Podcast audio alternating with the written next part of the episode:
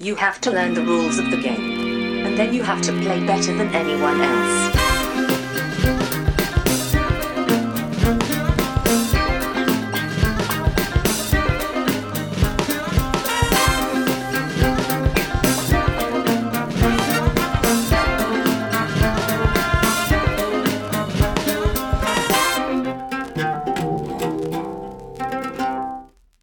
Hej och välkomna till Vems tur är det första intrycket? Podcasten där jag blir tillsammans med två till fyra mina vänner spelar ett spel för första gången och sen ger vårt första intryck av det spelet. Men idag sitter jag återigen här ensam för jag ska prata om ett spel som jag har spelat själv. Ett eh, spel som är gjort för fler men som kan spelas solo. Det här spelet heter Sleeping Gods. Det är utgivet 2021 från Red Raven Games.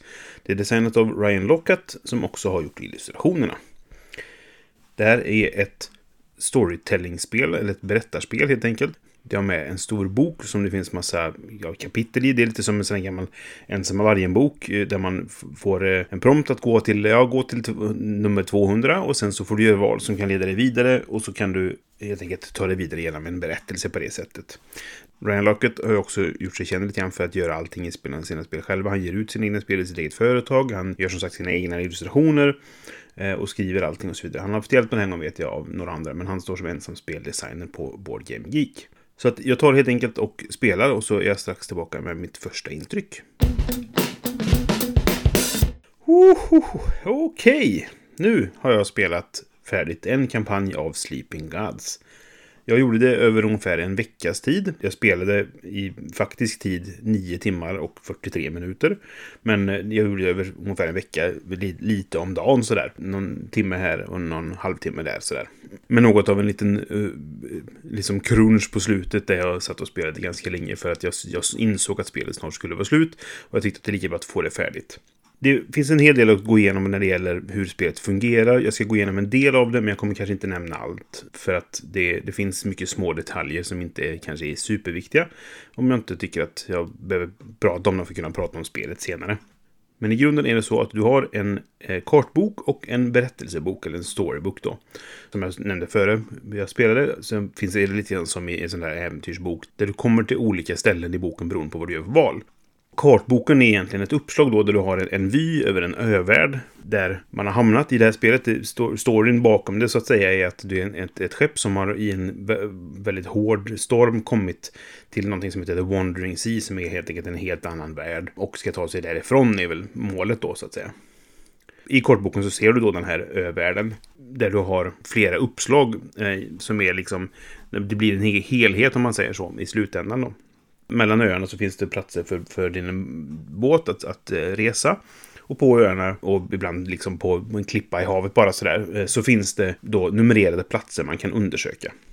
Och det är då man tar fram den här storyboken och slår upp eh, den siffran där och så får man en liten beskrivning och kanske en liten berättelse och en händelse som händer och sen kan man få ett val då vill du göra det här eller det här? Eller man kanske råkar ut för en strid eller man får eh, gå vidare till en annan del i boken eller liknande. Då. Det finns liksom underkapitel på de flesta platserna. Så går jag till plats 20 till exempel så kan det stå att, nu hittar jag på någonting liksom, men, men då kan det stå att vill du följa efter eh, mannen så går du till 20.1 och vill du istället eh, vänta så se ifall han kommer tillbaka så går du till 20.2 exempelvis.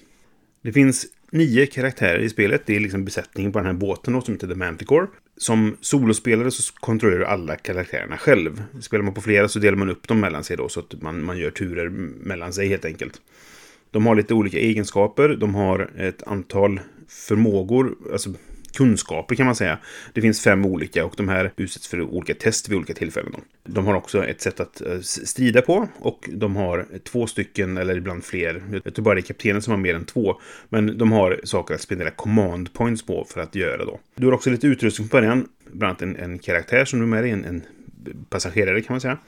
Du har ett recept att laga mat med och det är ett sätt att få tillbaka eh, hälsa till exempel då. Och förtig som är en, en, också en resurs i spelet.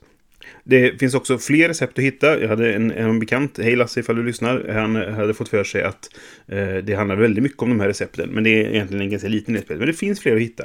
Men det är framförallt ett resurshanteringssystem kan man säga. Jag kommer till det lite senare tänkte jag.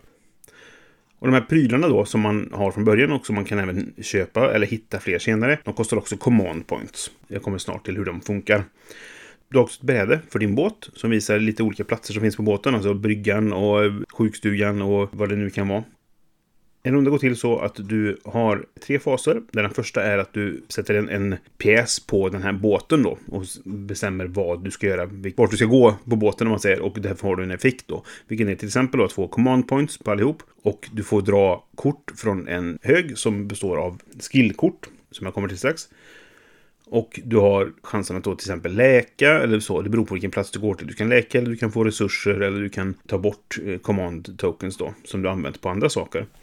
För sen kan du när som helst på din runda lägga command points som du får då för att göra saker, alltså aktivera kort eller få karaktärerna att använda sina egenskaper. Men har du väl gjort aktiverat en sån så kan du inte aktivera den igen förrän du har tagit bort dem då. Och därför kan det vara en viktig del att gå till på båten också. De här skillkorten eh, används till två saker egentligen. Dels så används de till, till att du, du, har dem på din hand och du kan spela dem på dina karaktärer genom att betala command points. Och då får de helt enkelt tillgång till en, en ny förmåga som de kan använda vid vissa tillfällen. Eller det kan vara att de förstärker en, en effekt som redan händer. Eller att någonting som, som de redan kan göra blir bättre helt enkelt. Eller eh, annorlunda. Och de innehåller också de här förmågorna som de har då. Fler sådana ikoner så att de blir bättre på att, att uh, vara mekaniker till exempel. Eller vad det kan vara. Skill på korten används också, det finns en siffra på varje kort som är mellan 1 och 6, där 1 och 6 är ovanligare än 2 till 5. De används då vid en challenge. Som kan vara till exempel att göra ett test mot cunning, exempelvis. Och då drar jag ett kort och så ska jag komma upp i en siffra. Då kan det stå eh, test cunning 6 och då behöver jag komma upp i 6 sammanlagt. Och då väljer jag före det att placera fatigue tokens på karaktärer som har cunning för att använda deras effekt. Och lägger du en fatigue token på en karaktär så, eh, som har ett i cunning så får jag ett. De flesta har bara ett, men, men de kan nog få mer genom de här skillkorten som man kan spela på dem. Och sen drar jag ett kort och lägger till den siffran till antalet cunning som jag fick från mina karaktärer. Och kommer jag upp i siffran så har jag lyckats. Och har jag misslyckats så står det oftast en effekt. Det står inom parentes fail så händer detta. Det kan få skada till exempel. Skeppet kan få skada eller man kan tappa resurser eller vad det kan vara. Varje karaktär kan bara ha två fatigue tokens och den andra du får den kommer göra att du är sämre i strid för att du är så trött. Och ett sätt då att använda de här recepten för att laga mat då kan man dels få tillbaka hälsa beroende på vilket recept det är, men man kan också få tillbaka fatigue, eller ta bort fatigue tokens då. Efter att man gjort en, en, en, handling på båten så drar man ett händelsekort. Och det dras från en lek som består av 18 kort i början på kampanjen. Och det är stackat så att du har sex stycken lätta sen sex stycken mellansvåra och sen sex stycken svåra. Eller svåra är det inte kanske rätt ord, utan snarare att de är hårdare och elakare eh, ju längre ner man kommer i leken. Och då drar du det översta kortet och ser vad som händer helt enkelt. Det är oftast ett test som jag beskrev nyss då och sen så kan du få en, en belöning eller slippa ett straff. Oftast är det ju då belöningar på de övre korten och eh, straff på de lägre korten så att säga. När man är klar med det så går man vidare till fasen de gör handlingar på själva kartan. Och då har du två handlingar du kan göra och det kan till exempel vara att resa med båten. Då gör man ett test mot me mekanik. Fast det är snarare så att du lyckas inte eller misslyckas utan ju mer du får i värde desto längre kan du resa på en resehandling. Och då flyttar man på den här kartan mellan de olika sjözonerna så att säga då. En annan handling är att om du hittar en handelsstation som har en viss symbol på kartan så kan du handla där. Då drar man kort ur en lek och så får man köpa dem för pengar man kan ha samlat på sig.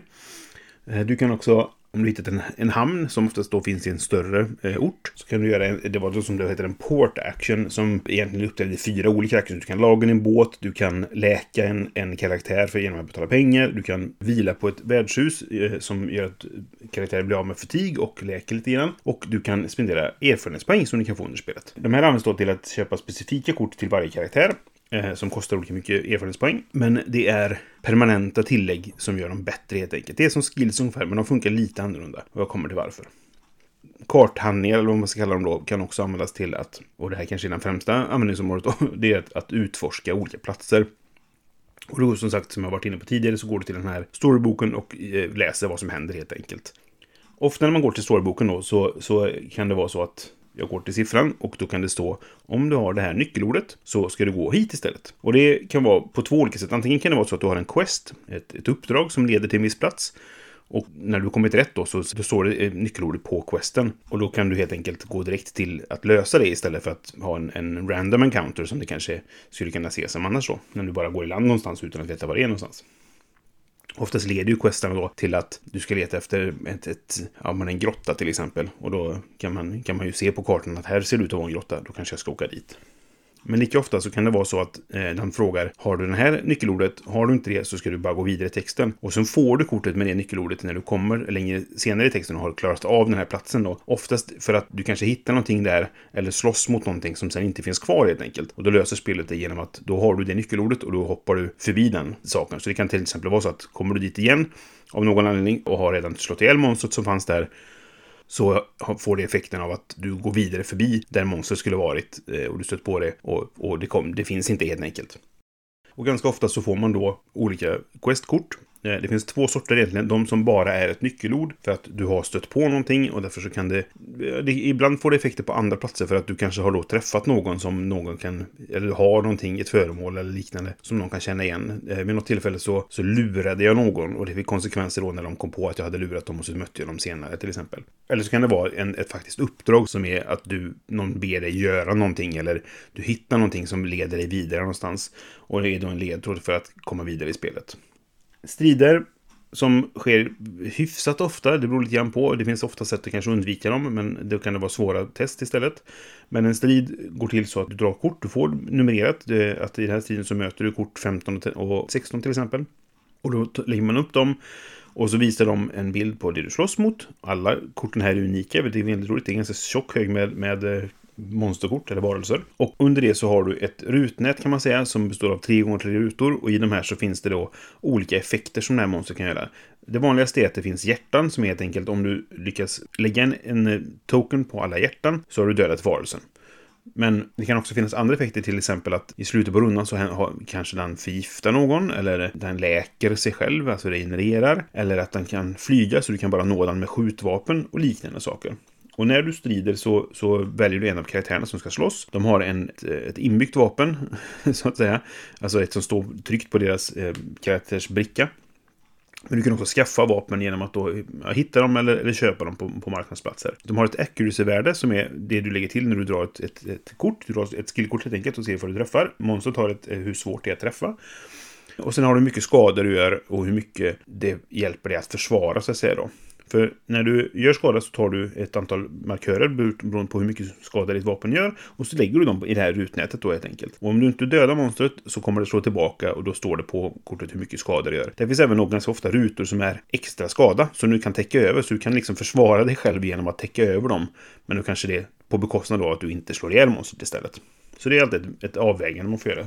Och det är ganska intressant faktiskt eh, hur striderna går till för att det, det, finns inte jättemycket att laborera med på karaktärerna. Det finns lite effekter. Vissa av de här som du kan ge command tokens på karaktärerna kan göra att du kan göra mer skada eller att du har lättare att träffa och sådana saker. Men det är lite av ett, ett, ett pussel när man ska utföra striden för att du, ehm, du måste hela tiden göra avväganden. Vill jag göra extra skada här? Eller vill jag ta bort den här saken så att inte det här händer senare och sådana saker.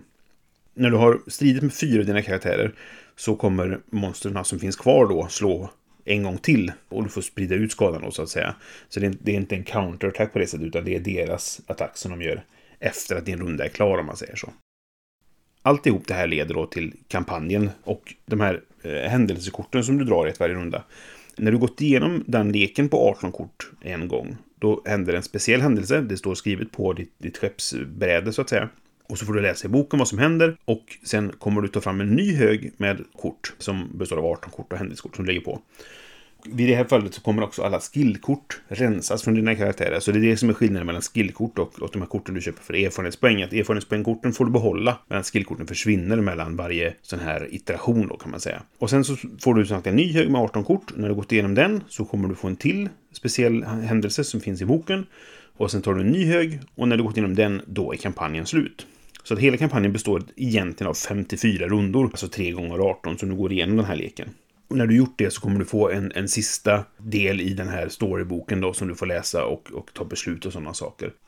Målet för karaktärerna, i alla fall när man börjar spelet, det kan ändra sig under spelets gång, men det är att hitta totems. Och många quests leder till exempel till totems då, som man ska hitta för att kunna ta sig hem igen. Jag har nu då som sagt spelat det här en gång. Det tog mig knappt 10 timmar att ta mig igenom. Det kan nog variera en del. På Boardgame Geek så står det att spelet tar mellan 60 till, till 1200 minuter. Jag landade nu på ungefär 600 minuter då, om man ska räkna minuter på det sättet. Men det kan nog variera ganska mycket. Jag tror att är man fler så tar det nog längre tid, för det kanske blir mer diskussioner. Medan jag nu, jag fick göra all bookkeeping själv, vilket tar en viss tid. Men jag tror att jag, det var inte så mycket diskussioner om hur vi skulle gå vidare, utan jag fattade bara alla besluten helt enkelt. Så det kan nog variera en del i, i tiden på grund av det. Men när jag har gjort detta nu, när jag har spelat, spelat i, i, nästan 10 timmar, så har jag ändå bara skrapat på ytan känns det som. Jag kollar lite grann, att på, på kartan så har jag varit på fyra kartbitar av 10. Jag har gått igenom ungefär 45 av de 180 quests som finns i spelet. Och jag hittade 10 av de 50 totems som finns. Om man bara ser till grundspelet. Det finns 75 sammanlagt, men då är det inklusive de två expansionerna som finns i spelet. Då. Så det, det, det, känns som att det finns väldigt mycket mer att utforska egentligen. Spelet leder det inte någonstans i början. Jag startade spelet nu med det som är en, en quick start guide som lär dig spel, reglerna medan du spelar ett par rundor egentligen i spelet. Och då, då tar den vissa beslut att du besöker den här platsen nu. Vilket ledde till att jag fick ett par quests. Och de ledde mig vidare. Skulle jag spela igen så kommer jag kanske gå en annan väg. Och det kanske till och med så att jag kommer välja att att inte besöka samma platser igen för att jag vill utforska andra saker. Och det finns ju som sagt 40 totems till jag inte har hittat, vilket kan vara spännande. Och som sagt, utan att spoila någonting så finns det saker du kan hitta som gör att du kanske kan ta andra beslut i slutet på spelet. Och det är ju väldigt lockande och då att kanske få upptäcka de sakerna. Man kan säga egentligen att det blir lite grann som ett, ett sånt här sandlådespel. Att du kan göra lite grann vad du vill. Du går vilken väg du vill, åk vart du vill, besök vilka platser du vill och se vad som händer. Du kan ju också besöka platser som du varit på tidigare och kanske fatta andra beslut då. Besluten är inte jätteavancerade. Oftast är det, vill du göra det här eller det här? Vill du slåss eller vill du prata? Till exempel. Så det, det, är oftast inte jättestora val, men det finns en del val. Ganska ofta kanske är det ett, lite av ett moraliskt val. Vill du hjälpa den här personen eller vill du stjäla från den? Exempelvis då. Det finns lite sådana saker. Och ibland så märker man då att, att, beslut du fattar får konsekvenser för de här blir missnöjda då med vad det var att jag gjorde detta istället för detta till exempel hände ganska tidigt i spelet utan att avslöja för mycket nu då. Så det, det, du, du, kan helt enkelt välja vad du vill göra helt enkelt. Du kan strunta i vissa quest eller som sagt, spelar jag det igen nu då så kommer jag antagligen åka en helt annan väg än den jag tog den här gången och, eh, och försöka se om jag kan få andra quests och undersöka andra platser. Jag har fortfarande inte undersökt alla platser på de kartbitarna där jag har varit, men det finns större chans att jag hittar nya saker ifall jag åker till andra platser än jag på, för, varit på tidigare. Så det är väldigt eh, fritt på det sättet att, att utforska som man vill. Det känns lite som ett, eh, jag hörde någon annan jämföra det med som ett, ett, ett Zelda-liknande. Just det här att det är den öppna världen, man kan göra lite grann vad man vill och resa runt och, och, och se vad som händer helt enkelt. Och det handlar mycket om att just att utforska känner jag att jag utforskar världen, jag utforskar de här eh, berättelserna. Och berättelsen är liksom det som är i fokus. Berättelseboken är, är välskriven. Det är en tjock bok med, jag tror det är någonstans över 200 möten man kan röka ut för då i den här boken. Så att det är välskrivet, det är oftast ganska roligt skrivet. Jag var ett par gånger som jag... Det, det är finurligt för man säger aha, jag förstår vad du... I see what you did there, så att säga. Det, det är, drar in den i historien helt enkelt. Man vill utforska mer, jag vill upptäcka mer vad som finns då. Man vill besöka platser för att se vart tar de vägen nu någonstans då. För det är en ganska udda värld. Det är, det är konstiga varelser och det finns den är levande på något sätt. För det, det, finns olika folkslag som man kan stöta på. Man kan, man, man kan känna igen det när man stöter på dem igen senare. Och man hör folk prata om dem och sånt. Och man kan veta att ja, men de här vet jag hur de brukar bete sig. Jag kanske ska vara försiktig här och sådana saker. Så det känns som en väldigt levande värld och väldigt utvecklad kan man säga. Och det är kul att utforska den eh, och upptäcka och se vad som händer helt enkelt. Om man tänker rent spelmässigt, om man ser hur, hur, till hur spelet funkar, så är det ganska mycket resurshantering. Men det är på ett kul sätt egentligen för att du hittar väldigt mycket prylar och du har de här karaktärerna med sina förmågor och du måste använda de här command pointsen. Och sen har du skillsen till det då. Command points är extremt viktigt i spelet och det finns skills som gör att du får command points när du utforskar någonstans. Och eftersom det är någonting man gör väldigt, väldigt mycket så var de här väldigt kraftfulla att få. Men som sagt då, du blir av med dem så det kan inte så att du kan se till att skaffa de här och sen så behåller de resten av spelet. Och nackdelen är ju då att, att eftersom man drar ur samma lek skillsen som man drar för att slumpa när man gör en challenge så är det svårt att kontrollera vilka skills du faktiskt får. Så att jag satt ofta och hoppades på att jag skulle kunna dra de här då, så man fick mer command points. För det där liksom är som resurshanteringen hamnar då. Att, att eh, ja, man har ett antal resurser, framförallt då mat och eh, material för att laga sin båt egentligen. Men command pointsen är nästan det du använder mest till olika saker för att de är så beroende på vilka föremål du har så är de så variabla i vad du kan göra med dem. Det finns till exempel utrustning som är skydd som du kan använda när du är i en strid. Du har de här totem som man hittar kan användas till olika saker och du har som sagt effekter som du kan använda på dina karaktärer. Till exempel du har en läkare som kan ta bort gift och sådana saker det är det liksom själva spel. Det, det, är nästan lite Cube Pusher Euro i det. Inte riktigt, men det är lite så här att, att räkna ut vad behöver jag göra i det här läget. Och om jag lägger den här så kan jag göra så här och så vidare. Och sen då det är blandat med det här eh, väldigt starka berättandet som finns i, i storyboken. Det, det, blir en väldigt intressant kombination på något sätt, där de här två möter varandra. Och det, det är ett väldigt svulstigt och episkt spel på något sätt som man ska upptäcka och, och ta sig igenom trogna lyssnare till podden kanske tänker att ett, nästan tio timmars spel, det är inget för Brisse och det är det vanligtvis inte. Men jag uppskattade att jag kunde göra det i små bitar nu helt enkelt. Jag vet inte hur det skulle vara att spela på fler. Det står i regelboken så här att man kan spela och det gör inget ifall folk kommer ut och in i spelet och så vidare. Det, det går bra. Men jag, jag skulle ha svårt att, att spela för att det känns som en så kontinuerlig historia. Det finns liksom inga naturliga avbrott förutom då möjligtvis då när man tagit sig igenom den här eventleken. Men du kan också sluta när som helst och avbryta och stoppa undan spelet. Men jag, jag har nästan svårt att se att jag skulle kunna få till det här med fler spelare vid så många tillfällen som det antagligen tar då för att komma igenom, ja, säg kanske eh, mellan 10 och 15 timmars spel om man är flera. Jag har hört andra som, som legat, ja men de har sagt att de spelat spelat ungefär 14 timmar. Och det, det är ganska mycket att, att få samma grupp att göra. Det beror väldigt på hur mycket ens grupp fungerar nu då. Nu under rådande pandemi så har det här varit ett, ett väldigt bra sätt för mig att, att kunna fördriva tiden då. För att jag har kunnat låta spelet stå framdukat på bordet och göra en runda då och då liksom när jag har tid över. Och jag tycker att det funkar väldigt bra som det. Och jag är nyfiken på hur det skulle funka att spela på fler. Men jag kanske inte skulle vilja spela det på alla fyra. Man kan vara en till fyra spelare i, i spelet. Och, och, två skulle jag gärna testa. För det är alltid kul att dela sin berättelse med någon. Och, och liksom upptäcka saker tillsammans. Men på fler vet jag inte ifall det skulle bara bli, bli krångligt helt enkelt. Att, att få till att lyckas spela. Men som sagt, det, det, finns ju folk som, som har sin, sin gedigna grupp som, som spelar kampanjspel tillsammans, Gloomhaven till exempel eller liknande. Och då kan man absolut spela det som det är helt enkelt. Och jag tror också att det är omspelbart då genom att helt enkelt utforska annat istället när man spelar. Men det, jag tycker det är en intressant kombination då mellan euro-resurshantering och amerikanska Eh, Eh, berättelseskolan så att säga. Det är inte riktigt så, så eh, svartvitt kanske då. Men, men det, jag tycker det, det, blir en kul kombo av det. Och det är väldigt engagerande. Jag som som sagt eh, inte brukar spela spel, ett spel så här länge. Nu har det ju inte varit vid en sittning då, utan därför så har det funkat. Men jag har inte tänkt att det har tagit tio timmar på slutet nu då när jag körde en, en, lite längre session bara för att bli färdig, då, då var det lite så här, nu kan det få ta slut. Men jag såg ju också liksom ljuset i slutet på tunneln för att jag kände att jag, man ser ju hela tiden hur många kort det är kvar och en runda tar oftast ungefär lika lång tid. Eftersom det, det som kan vara variabeln är då ifall man utforskar en plats där man inte har varit förut och då kan det finnas mycket, det kan bli en lång berättelse då på den, den platsen så att säga. Jag är engagerad hela tiden så att jag, jag, jag, kom in i historien och jag ville driva vidare och se vad som skulle hända härnäst. Och oftast hade jag en quest som var att jag skulle ta mig någonstans och då ville jag liksom se vart det ledde mig någonstans och vad jag skulle hitta där. Samtidigt som det är väldigt roligt att då utforska platser och se vad som händer och vad, vad, vad råkar besättningen ut för. Helt enkelt. Så att de, de här eh, nästan tio timmarna, det, det, det kändes inte riktigt som att det var det. Utan det, det flöt på hela tiden och jag var, jag var alltid ville driva vidare.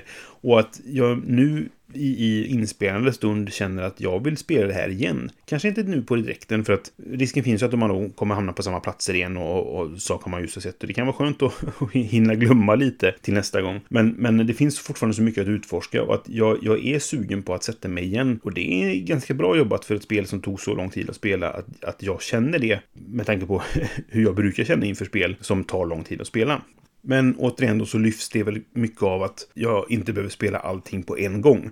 Utan jag kan låta spelet ligga framme så som situationen är just nu. Det hade inte gått ifall jag skulle ha reguljära spelkvällar där jag behöver eh, ha, tömma bordet så att säga. Då hade det bara varit krångligt nästan och det vet jag inte ifall jag hade orkat med. Men nu när det kan ligga framme så, så har det funkat väldigt bra som ett, ett sätt att spela lite då och då. Jag är också sugen på expansionerna såklart, för jag har ju bara grundspelet i det här läget. För att se vad det är. Och det, det, är lite retande. Det är nästan så att det är någonting jag stör mig lite på. För vid något tillfälle så skulle jag resa vidare och jag tänkte att jag fick någon sorts ledtråd om att, att någon hade re, rest österut. Och när jag försökte resa dit så gick inte det för att jag hade inte, helt enkelt inte den boken där den kartbiten var. Och det, det störde mig lite grann. Samma sak då med de här artefakterna. För de, man får ett score sheet eller ett achievement-blad nästan där man som man kan fylla i eh, och eh, där man ska kryssa för då vilka artefakter man, eller totems man hittat och vilka slut man fått. För det finns 13 slut tror jag. Jag har nu sett ett då helt enkelt. Så det är också något som lockar till att spela mer. Och på det där är även då med så, totems från expansionerna. Och det är lite irriterande att, att spelet är så tydligt med att det teasar att ja, här finns det mer saker, du kanske borde köpa det också. Men det är väl så det funkar helt enkelt. Och det har ju fått mig sugen då. Mission accomplished får man väl säga helt enkelt det finns fortfarande mycket att utforska bara i grundlådan. Jag tror inte att man behöver det. Jag kan, kommer antagligen kunna spela åtminstone i, i 10, 15, 20 timmar till utan att, att behöva något expansionsmaterial. Och med det så kan jag antagligen spela ännu längre då. Med det i åtanke så måste jag ju ge det här spelet tumme upp. Jag tyckte att det var väldigt roligt att spela. Jag var helt inne i historien och jag vill spela det igen trots dess spellängd då helt enkelt. Så att det, det är en, en, tydlig tumme upp. Jag kommer behålla det här spelet och spela det igen. Jag kan nog tänka mig att testa det med någon annan också och se hur det funkar eh, på det. Och det som är det fina i kråksången är att om det inte är roligt så kan jag fortsätta spela själv efter det. Eftersom det bara går, går att liksom tweaka hur, hur karaktärerna är uppdelade mellan spelarna. Så en tydlig tumme upp helt enkelt för Sleeping Gods. Det här är faktiskt mitt första Ryan Lockett-spel. Jag blir lite sugen på att testa annat. Men jag har hört lite blandat. En del säger att det här är hans bästa spel hittills. Andra säger att Near and Far är bättre till exempel. Jag är lite sugen på att testa det. Men jag, på något sätt så var det det här temat jag gick igång på. Och jag tyckte att spelet såg så fint ut. Ska man prata om Ryan Lockets illustrationer, kartorna är fantastiskt vackra. Jag tycker inte att han är jättebra på porträttbilder.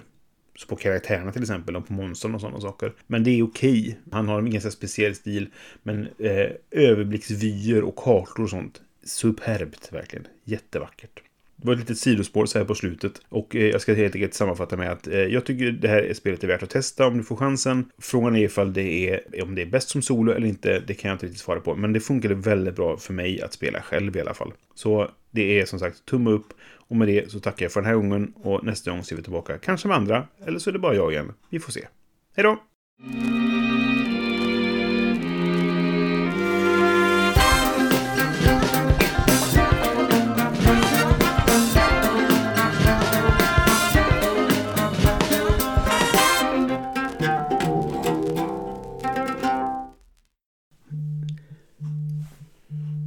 Nu, nu ringer det. Brisman? Ja, hej.